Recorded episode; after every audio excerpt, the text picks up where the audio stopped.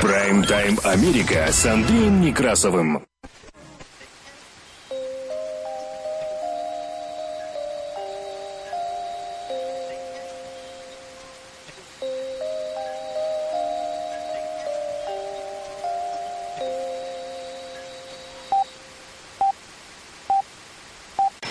Прайм-тайм Америка с Андреем Некрасовым. Добрый день. Работает служба информации медиацентра. Вас приветствует в студии за пультом и у микрофона Андрей Некрасов.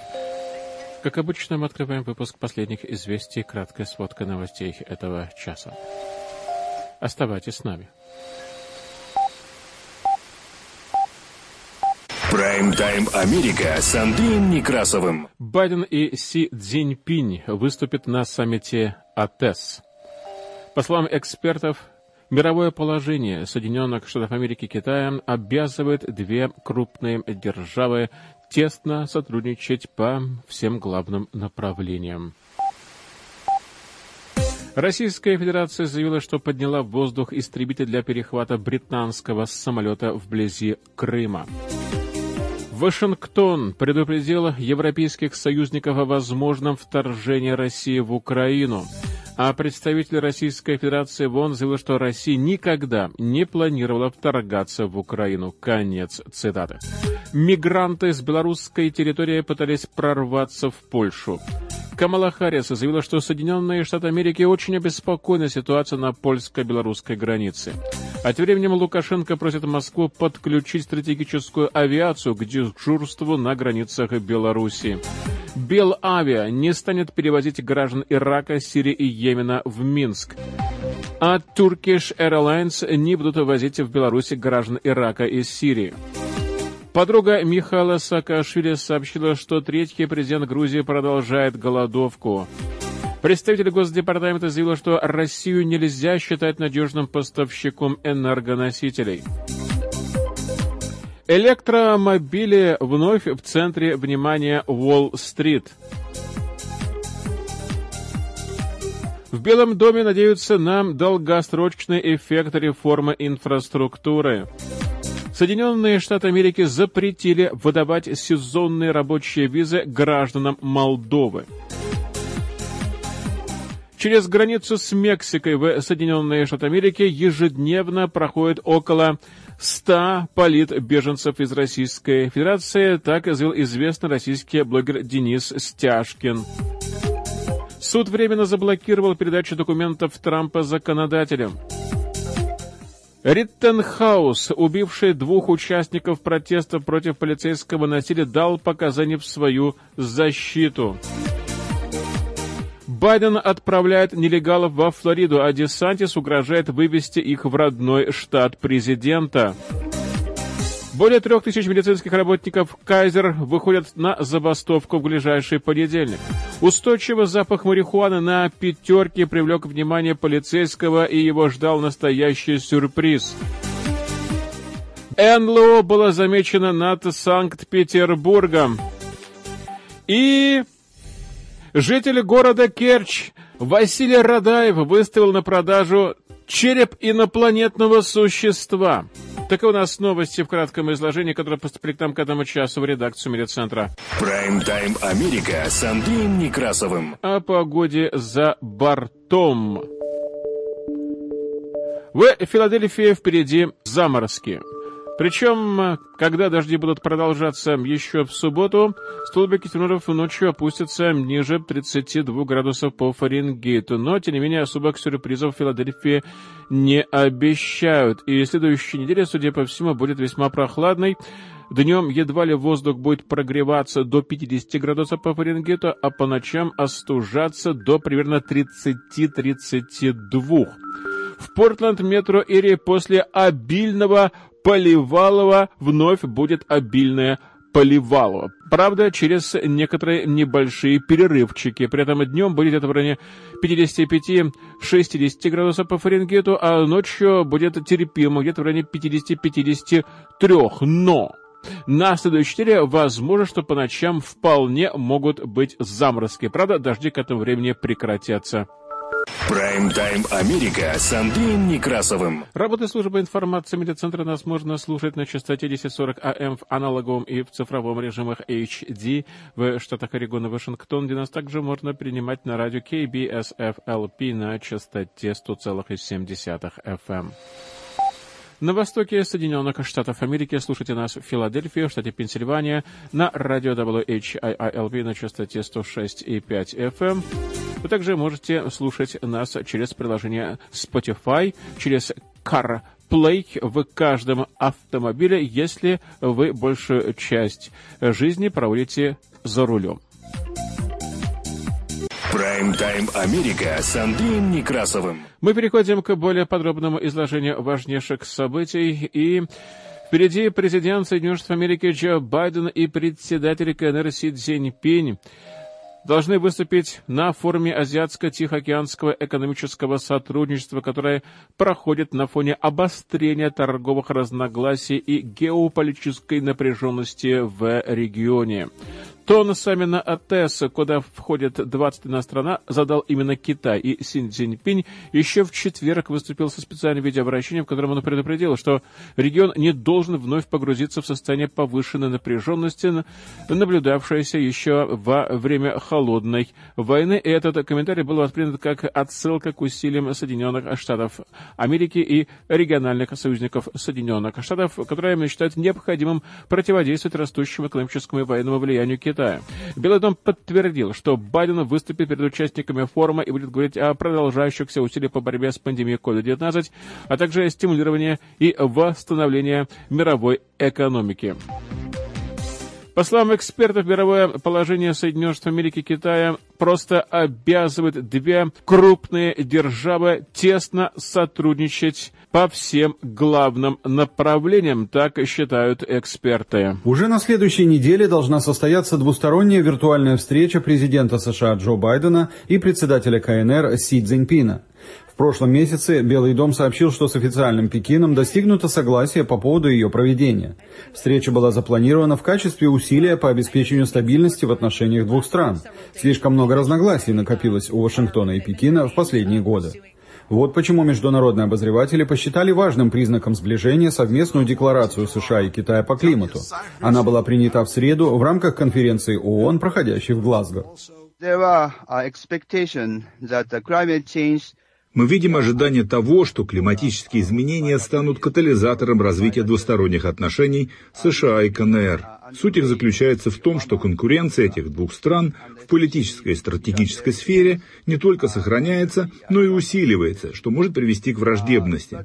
В то же время изменение климата – это иная часть этой парадигмы.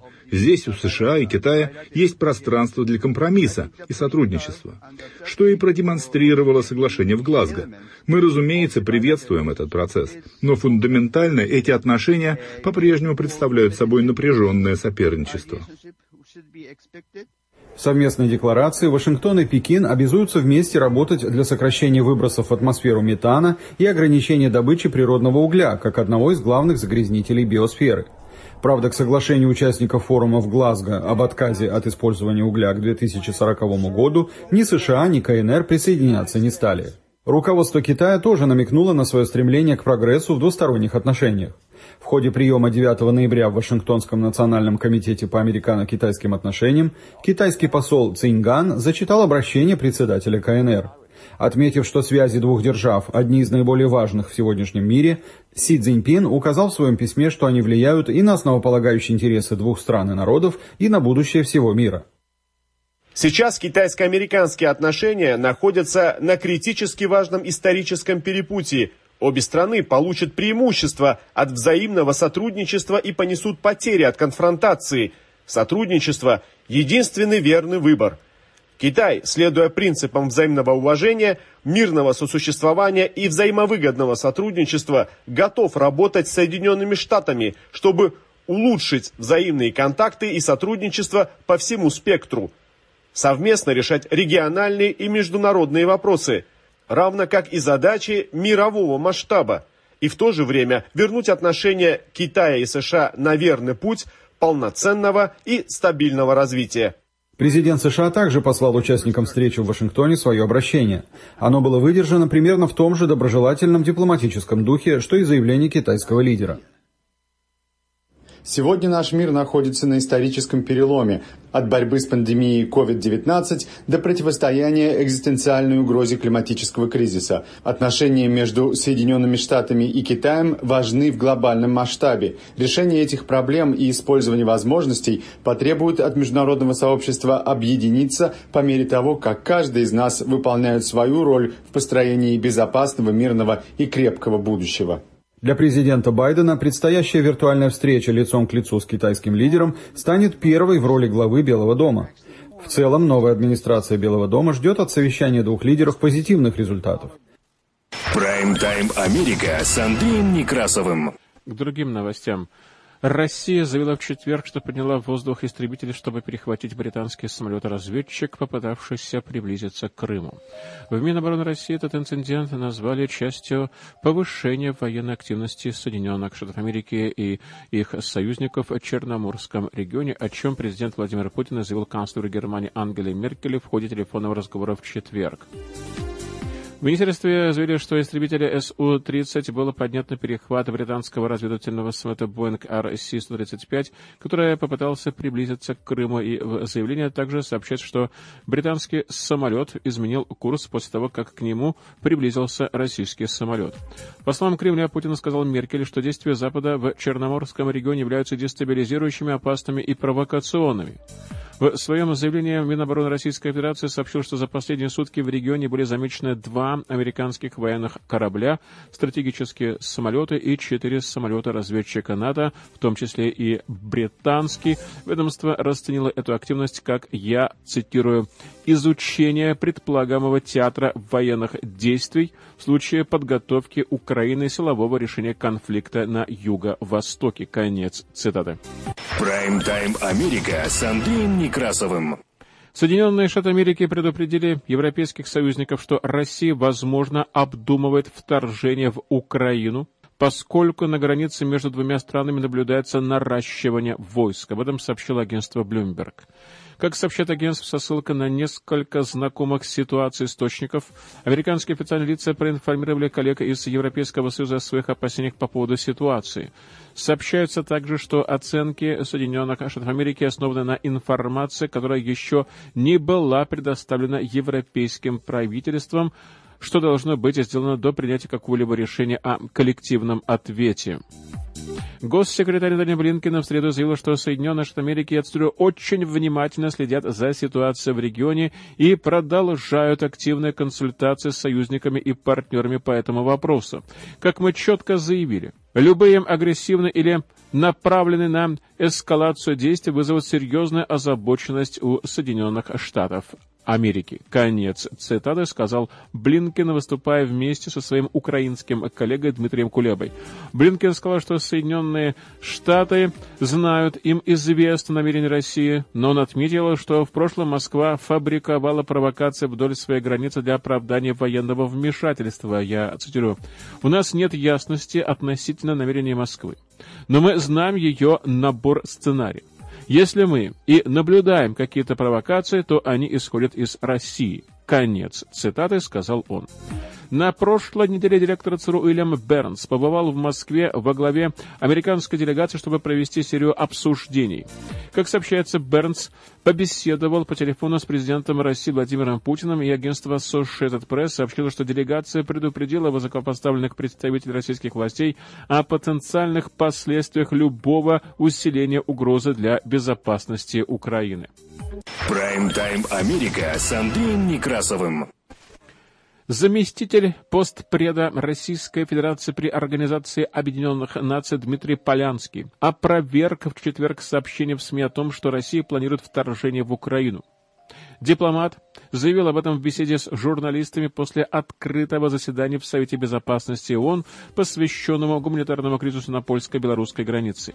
Заседание было создано по инициативе Эстонии, Франции и Ирландии, которые весьма обеспокоены тем, что кризис на границе Евросоюза с Беларусью может перерасти в военную конфронтацию.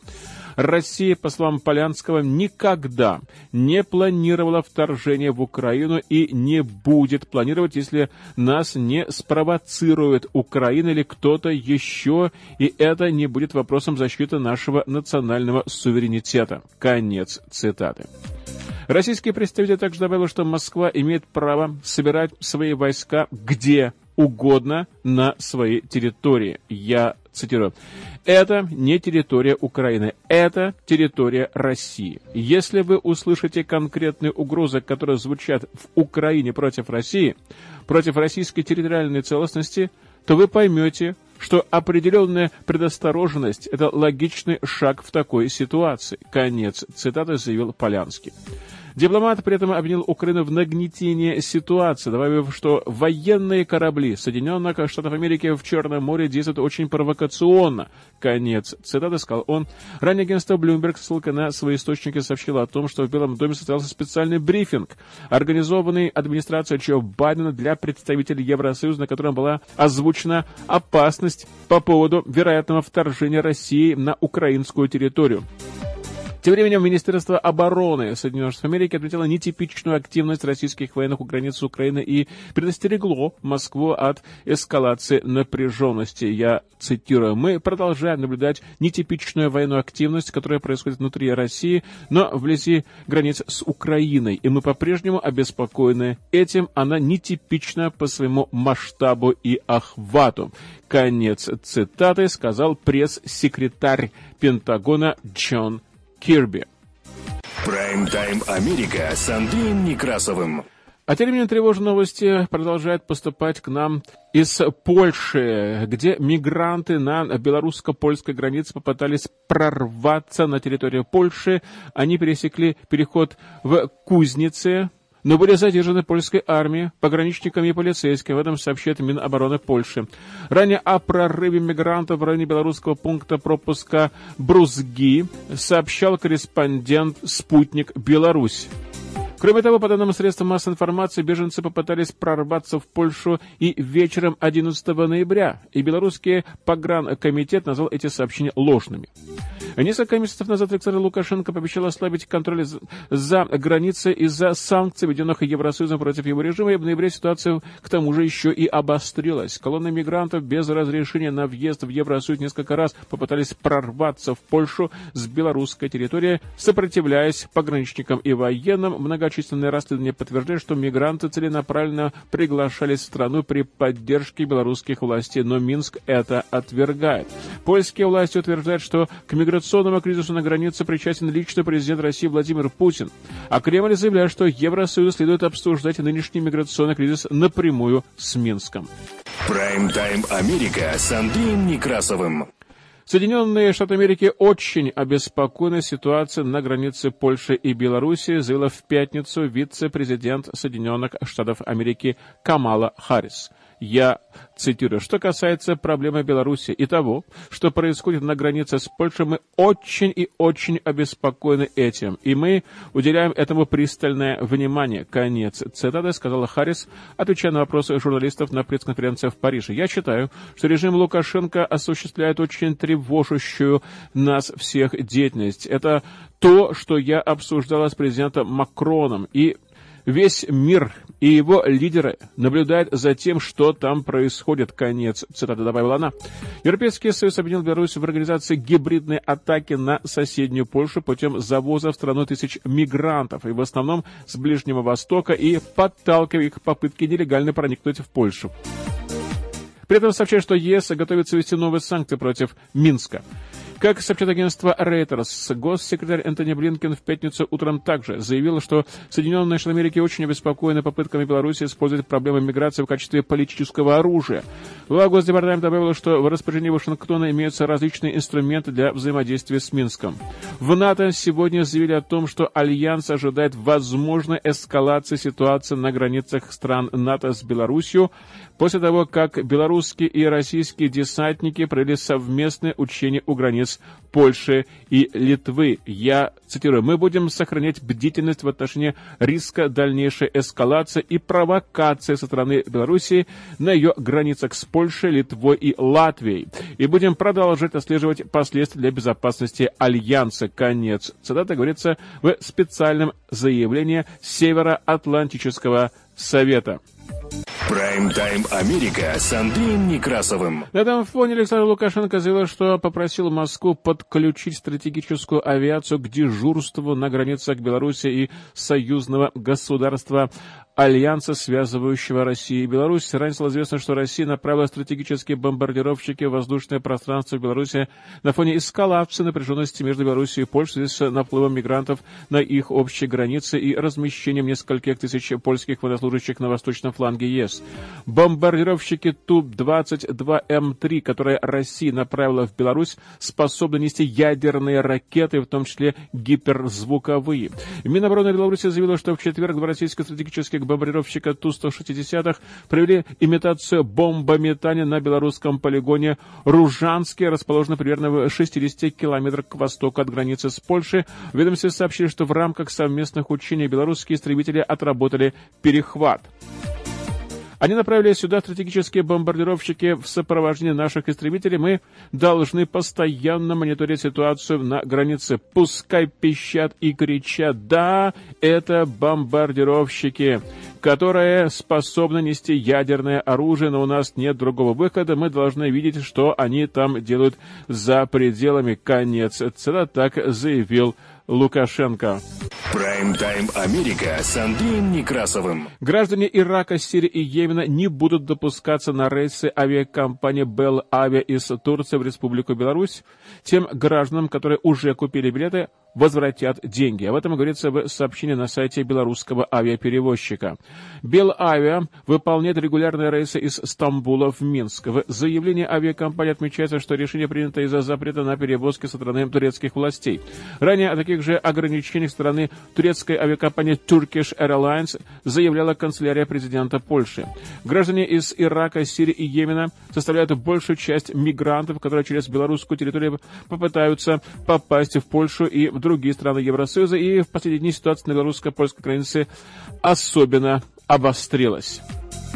11 ноября члены Совбеза ООН Эстония, Франция, Ирландия, Норвегия, Великобритания, Соединенные Штаты Америки и Албания выступили со специальным заявлением, в котором обвинили Минск в использовании мигрантов для дестабилизации обстановки в соседних странах и, по мнению стран, авторов этого заявления, белорусские власти своими действиями хотят отвлечь внимание от нарушения прав человека в своей стране. Прайм-тайм Америка с Андреем Некрасовым. К другим новостям. Подруга третьего президента Грузии Михаила Саакашвили, депутат Верховной Рады Украины Елизавета Ясько, сообщила после встречи с политиком, что тот продолжает голодовку, несмотря на сообщение средств массовой информации, что он голодовку прекратил. Об этом пишет «Медуза». Сегодня 43-й день голодовки. Он голодовку не прекратил. Вчера он сказал, что готов прекратить при условии, что его переведут в нормальные условия с медицинской аппаратурой, но этого не произошло. Конец. Это так сказала на в эфире телеканала «Украина-24». 11 ноября адвокат Саакашвили Нико Гварамио сказал, что бывший президент Грузии прекратил голодовку после соответствующего призыва Европейского суда по правам человека, но оказалось, что это не так. Прайм-тайм Америка с Андреем Некрасовым. Россия не спровоцировала энергетический кризис в Европе, но и не способствовала его смягчению, а пыталась извлечь выгоду из ситуации. Так заявил старший советник Госдепартамента по вопросам глобальной энергетической безопасности Амос Хохштейн. Она точно не сделала ничего, что могло бы смягчить энергетический кризис и, более того, воспользоваться им в своих интересах. Конец. Это так сказал Хокштейн телеканалу CNBC. По его словам, Москва близка к использованию энергоносителей в качестве оружия. Я цитирую. Она подошла очень близко к использованию энергоносителей в качестве оружия, исходя из предположений, что если в Германии будет принято политическое решение сертифицировать трубопровод «Северный поток-2» и газ внезапно появится, его будут в больших количествах поставлять из России в Европу. Конец цитаты сказал Хокштейн. Он добавил, что Россия как поставщик энергоносителей должна увеличить поставки, чтобы помочь импортерам поддерживать нормальную экономическую активность и не допустить ослабления роста ВВП из-за негативного влияния высоких цен на нефть или газ. И Хокштейн подчеркнул, что Россия не может претендовать на статус надежного поставщика, если будет ограничиваться только договорными уровнями. Прайм-тайм Америка с Андреем Некрасовым. Работает служба информации медиацентра. Мы продолжаем выпуск последних известий, которые транслируются на частоте 1040 АМ в аналоговом и в цифровом режимах HD в штатах Орегон и Вашингтон. И нас также можно принимать на радио KBSFLP на частоте 100,7 FM. На востоке Соединенных Штатов Америки слушайте нас в Филадельфии, в штате Пенсильвания, на радио WHIILP на частоте 106,5 FM. Вы также можете слушать нас через приложение Spotify в каждом автомобиле, где есть CarPlay. Мы продолжаем выпуск последних известий. В эфире «Экономические новости». Прайм-тайм Америка с Андреем Некрасовым. Электромобили, судя по всему, находятся в центре внимания Уолл-стрит. Ну, по крайней мере, сейчас были обнародованы данные о росте инфляции в Соединенных Штатах. Эти данные очень серьезно и отрицательно повлияли на стоимость акций, в частности, высокотехнологических компаний. Но сегодня мы отмечаем рост на, на NASDAQ. Он приблизительно составил 0,7%. И S&P 500 S&P 500 подрос на 0,1%. При этом мы продолжаем наблюдать падение у Dow Jones – Сегодня падение Dow Jones уже не связано со статистикой, которая поступает от государства, а скорее с тем, как ведут себя акции, входящие э, в индекс Dow Jones. В частности, одна из крупнейших его составляющих, компания Disney. Disney эм, потеряла 5% сегодня в стоимости своих акций из-за того, что не, не, не очень удачно отчиталась за э, прошедший третий финансовый квартал. Э, за четвертый финансовый квартал, прошу прощения, здесь не оправдала ожиданий э, прибыль компании, которая э, которую Уолл-стрит ожидала, что будет гораздо выше. Кроме того, аналитики Уолл-стрит ожидали, что вырастет число подписчиков платформы Disney Plus до уровня 125 миллионов человек. Этого не произошло и э, компания продолжает э, говорить о том, что э, прибыли ее не столь велики, сколько ожидалось. Это связано в основном с тем, что э, во многих случаях э, потребители Disney+, например, э, зрители возвращаются в кинотеатры и э, все меньше нуждаются в подписке в таких вот э, в домашних кинотеатрах. Сегодня в центре внимания Уолл-стрит остаются электромобили, э, как это было и вчера. Сегодня сообщилось о том, что Илон Маск продал акции компании Tesla почти на 5 миллиардов долларов. Генеральный директор Tesla по-прежнему э, имеет пакет акций размером 166 миллионов акций. Э, прежде чем этот план о продаже акций был обнародован, Илон Маск спросил своих последователей в Твиттере, стоит ему продавать свои акции. После этого опроса э, стоимость акций Tesla упала на 15%, всего лишь за две торговые сессии. Впрочем, в среду Тесла несколько отыграла э, на стоимости акций, выросла на 4%, но сегодня мы наблюдаем по-прежнему обратный, обратный эффект, некоторое падение акций Тесла. Абсолютную сенсацию на Уолл-стрит произвела э, компания Rivian Automotive, э, которая буквально только вчера представила свой изначальный пакет акций сегодня акции выросли на 23%. Это после уже вчерашнего роста в 29%. А, в результате рыночная оценка стартапа электромобилей сейчас составляет 105 миллиардов долларов. Внимание, это выше, чем у Форда и General Motors, при том, что Rivian Automotive еще не произвела ни одного цента реальной прибыли. Впрочем, Rivian очень далеко до Теслы, э, стоимость которой сейчас оценивается в 1 триллион долларов но при этом нужно сказать, что эм, э, изначальное предложение акций Rivian Automotive э, на бирже было одним из самых успешных за последнее время. А, упали в цене сегодня акции компании Beyond Meat, компания, которая производит искусственное мясо а, на основе сои. А, компания сообщила о более значительном, чем ожидалось, убытке в последнем квартале. Прибыль в размере 106 миллионов долларов не произвела впечатления ни на кого на Уолл-стрит. Это было ниже даже э, тех ожиданий, которые представила компания ранее. И Beyond Meat говорит о том, что выручка э, э, в, в, в текущем квартале тоже окажется не очень удачной. Тем более сейчас, э, в канун праздников, когда американцы предпочитают есть настоящую индейку, а не фальшивые бургеры. Прайм-тайм Америка с Андреем Некрасовым. В Белом доме надеются на долгосрочный эффект реформы инфраструктуры. И таким образом идет борьба с инфляцией при помощи инвестиций в инфраструктуру страны. В начале года администрация Джо Байдена прогнозировала инфляцию на уровне 2%, но обнародованная накануне цифра оказалась в три раза выше и побила 30-летний рекорд. Впрочем, это вряд ли стало сюрпризом для потребителей. Цены действительно выросли. Выступая накануне перед работниками порта Балтимора, Джо Байден признал, это тревожная тенденция.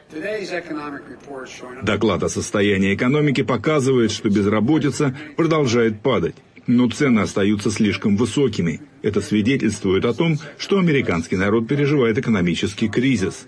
Экономика восстанавливается, но люди этого не ощущают. Мы продолжаем следить за ситуацией.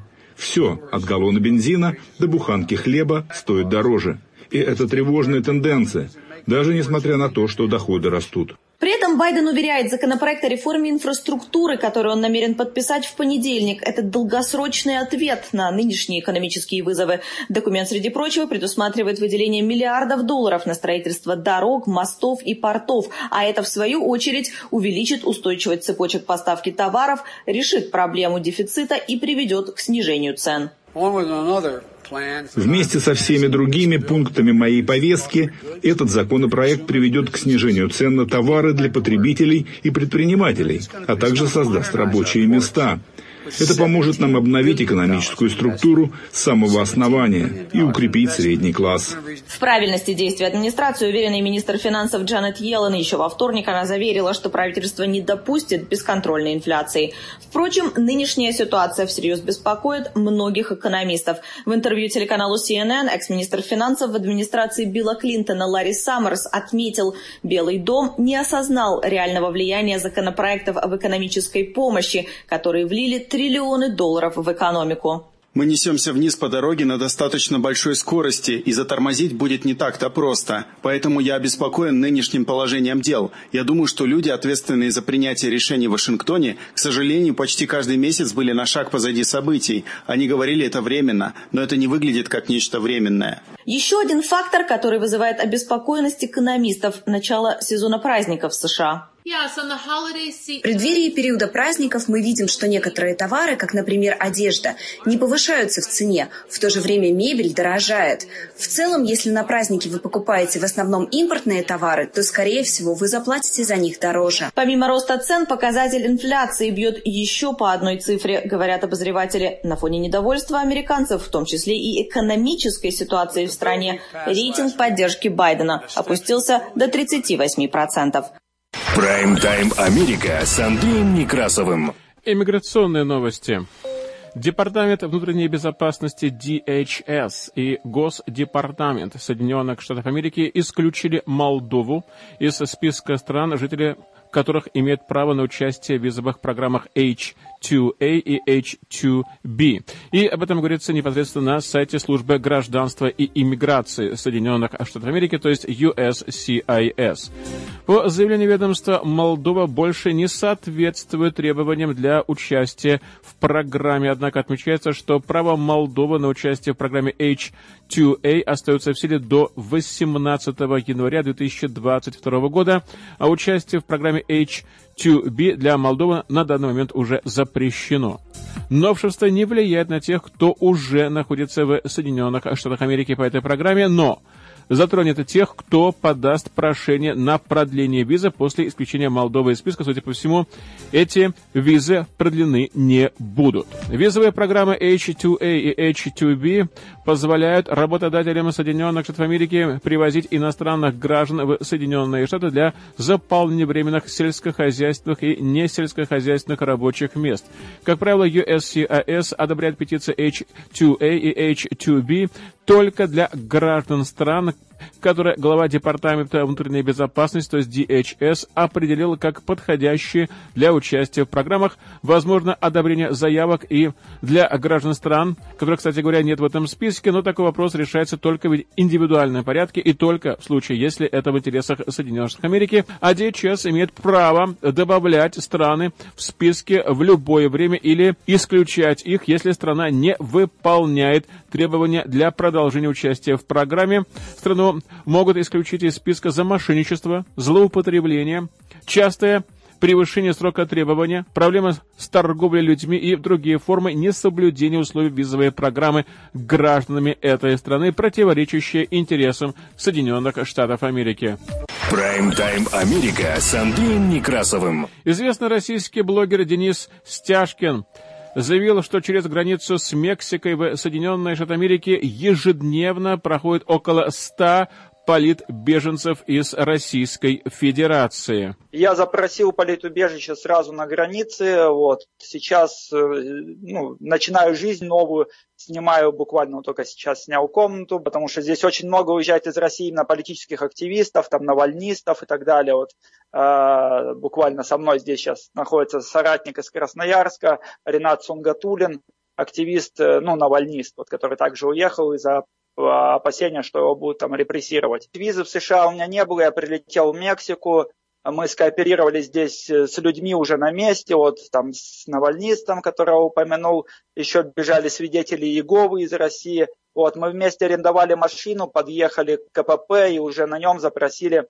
э, политическое убежище. Да, вначале, когда ты только заезжаешь, тебя пытаются развернуть, там такое психологическое давление, типа разворачивайтесь, уезжайте назад в Мексику, вот, но потом, когда они понимают, что ты твердо стоишь на своем, к тебе уже подходят и говорят, все, успокойтесь, вы находитесь в свободной стране, вам ничего не угрожает, э, все хорошо, как бы расслабьтесь, ребята.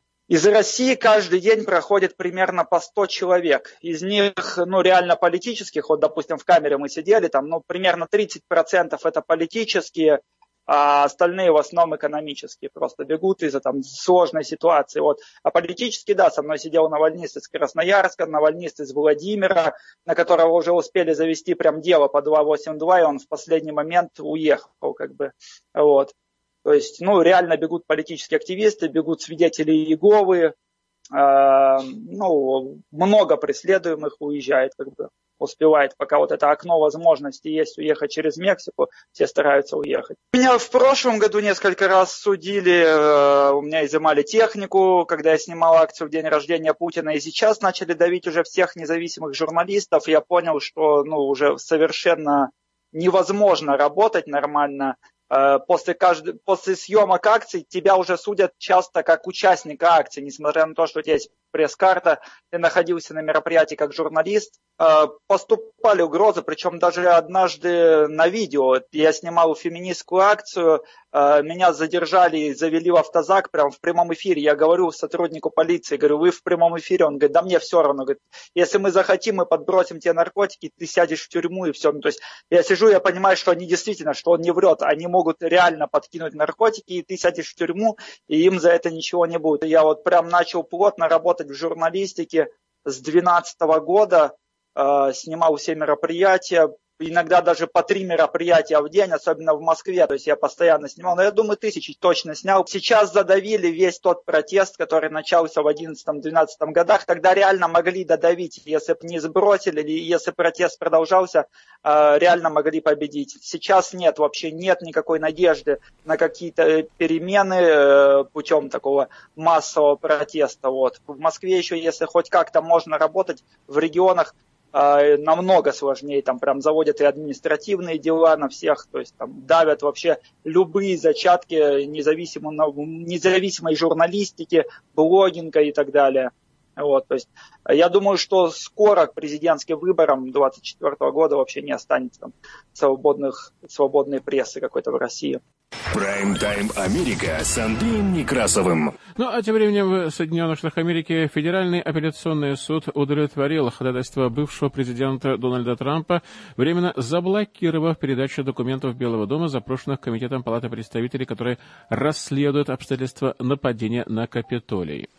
Постановление изданное в четверг апелляционным судом по округу Колумбия, запрещает передачу документов до конца текущего месяца Изначально материалы должны были быть переданы в пятницу. Апелляционный суд назначил прение по делу на 30 ноября. В конечном итоге дело, вероятно, будет все-таки передано уже в Верховный суд. Прайм-тайм Америка с Андреем Некрасовым. Риттенхаус, убивший двух участников протеста против полицейского насилия, дал показания в свою защиту и Подросток буквально расплакался, давая показания по делу об убийстве двух демонстрантов и ранении третьего демонстранта во время протеста в городе Киноши в августе 2020 года. Что случилось? Когда я сделал шаг назад, я посмотрел через плечо, и господин Розенбаум теперь был с правой от меня стороны. Я был загнан в угол. Другой протестующий, господин Зиминский, был передо мной.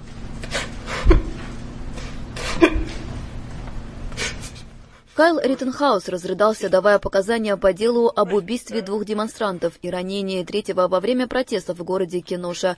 25 августа на тот момент 17-летний подросток из Иллинойса приехал в Висконсин, где начались беспорядки после убийства полицейским афроамериканца Джекоба Блейка. Находясь в гуще протестующих, Риттенхаус открыл огонь. Как утверждает защита, в целях самообороны Риттенхаус заявил суду о своей невиновности по шести пунктам обвинения, включая преднамеренное убийство первой степени по неосторожности и попытка совершить умышленное убийство первой степени.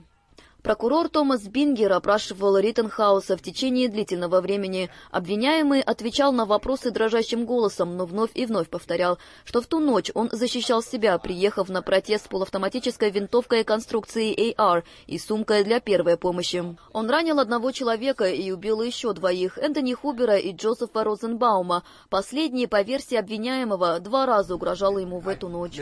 Розенбаум гнался за мной. Я поднял оружие, но это его не остановило. Он мог убежать вместо того, чтобы попытаться отобрать у меня оружие. Он все еще гнался за мной. Это его не остановило. Господин Риттенхаус, вы говорите нам, что почувствовали, будто вы могли умереть, так? Да. Но когда вы направляете оружие на кого-то, это заставляет человека почувствовать, что он может умереть. Вы хотели, чтобы он это почувствовал? Отвечая на вопросы прокурора, обвиняемый признал, что Розенбаум не был вооружен и шел по направлению к нему, держа руки впереди, но добавил, что если бы тот отобрал у него оружие, то использовал бы против него. Именно поэтому Риттенхаус направил оружие на Розенбаума и выстрелил в него четыре раза. Адвокаты Риттенхауса отметили, что в ходе судебного процесса были допущены нарушения закона. По их версии, вопросы прокурора были несоответствующими делу. Этим утром штат два раза прокомментировал вопрос о праве господина Риттенхауса хранить молчание. Первый раз об этом его предупредил суд, второй раз суд попросил присяжных покинуть зал и снова об этом напомнил. Риттенхаус также отметил, что он в тот вечер присоединился к группе вооруженных людей с целью защитить автосалон в Кеноше после того, как днем ранее участники протестов против полицейского насилия разгромили местные бизнесы. Мать обвиняемого, которая была в зале суда, не смогла сдержать слез. Защита собирается опросить больше свидетелей, в числе которых врач и полицейский Кеноши. Дело Риттенхауса разделило американцев. Одни считают его патриотом, выступившим против беззакония, другие – преступником. За протестами в Кеноше летом 2020 года следили во всей стране. В подавлении беспорядков в городе участвовала Национальная гвардия. Прайм-тайм Америка с Андреем Некрасовым. Губернатор Флориды Рон Десантис угрожает отправлять нелегалов в штат Делавер на родину президента Соединенных Штатов Америки Джо Байдена в ответ на десятки рейсов с иммигрантами, которые, по словам Десантиса, приземлились во Флориде по указанию непосредственно администрации Байдена. Об этом сообщает Fox News.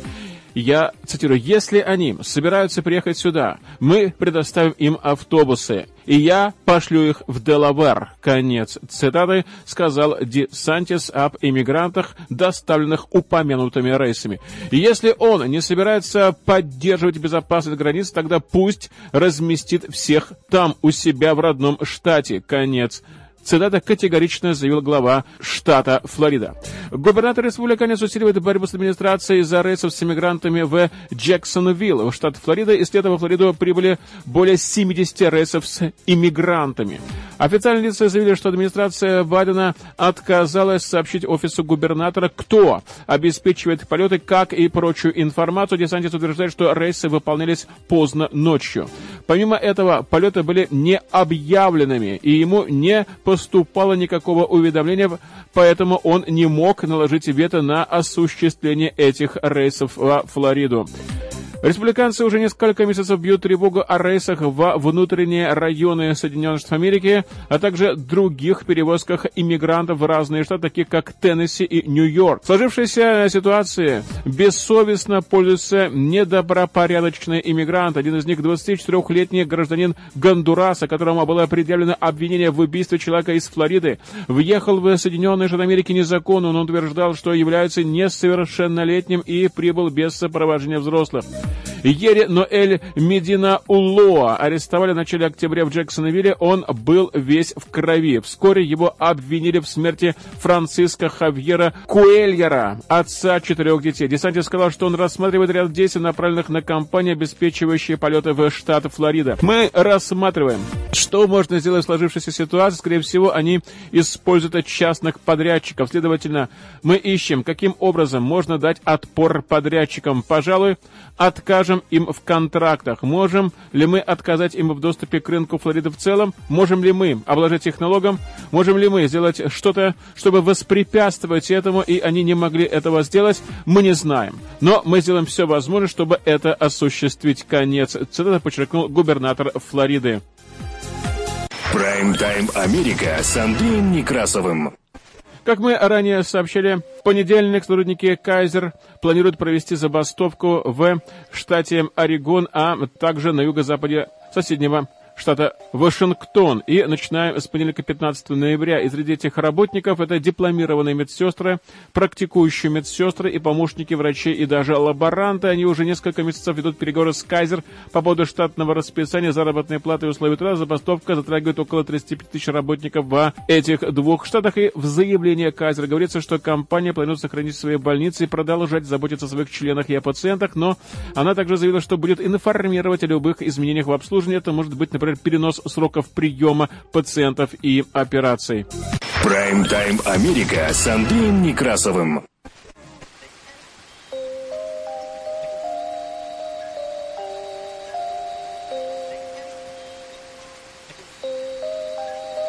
Запах марихуаны на дороге был такой сильный, что полицейский решил остановить грузовик на пятерке на межштатной магистрали. И 3 ноября детектив из группы Lean Narcotics Enforcement следовал за грузовиком, юхал на юг по шоссе пятерки. Все время его преследовал запах марихуаны. И об этом он сообщил полицейскому управлению в Олбани. Офицер связался с другими правоохранительными органами и даже организовал остановку и проверку грузовика «Юхал». Находившиеся внутри люди утверждали, что они перевозили мебель, а запах, возможно, исходил от футболки водителя, которую нужно было постирать. Конец. Цена так и было сказано. И все-таки грузовик открыли, и увиденное удивило всех – в автомобиле находились 173 большие черные мешка для мусора. В них было упаковано 2800 фунтов марихуаны. Уличная стоимость оценивается в 2,5 миллиона долларов. Двое находившихся в грузовике мужчины были задержаны, и уже их поместили в тюрьму округа Лин. Прайм-тайм Америка с Андреем Некрасовым. Ну и э, у нас есть еще несколько новостей на закусочку. Вечером в четверг, 11 ноября, жители Санкт-Петербурга в России, а также в Ленинградской области наблюдали в небе падение светящегося небесного тела, а затем яркую, мощную вспышку, и видеозапись этого явления была опубликована в социальных сетях. Агентство Интерфакс даже приводит разъяснение заведующего лаборатории астрометрии, а также звездной астрономии Пулковской обсерватории, и, по мнению астронома, это был болид диаметром около метра, который, вероятно, упал в Карелии. Эксперт объяснил, что пока пролетевший объект следует называть болидом, а не метеоритом, так как пока толком неизвестно, достигли ли какие-либо части поверхности Земли, и при этом его нельзя назвать метеором, так как он был ярче Венеры. А между тем, Житель города Керчь выставил на продажу на платформе Авито объявление о продаже, по его словам, черепа инопланетного существа. И по словам Радаева, череп принадлежит существу, которое находилось в сбитом советском военными НЛО в 1964 году в районе Керчи.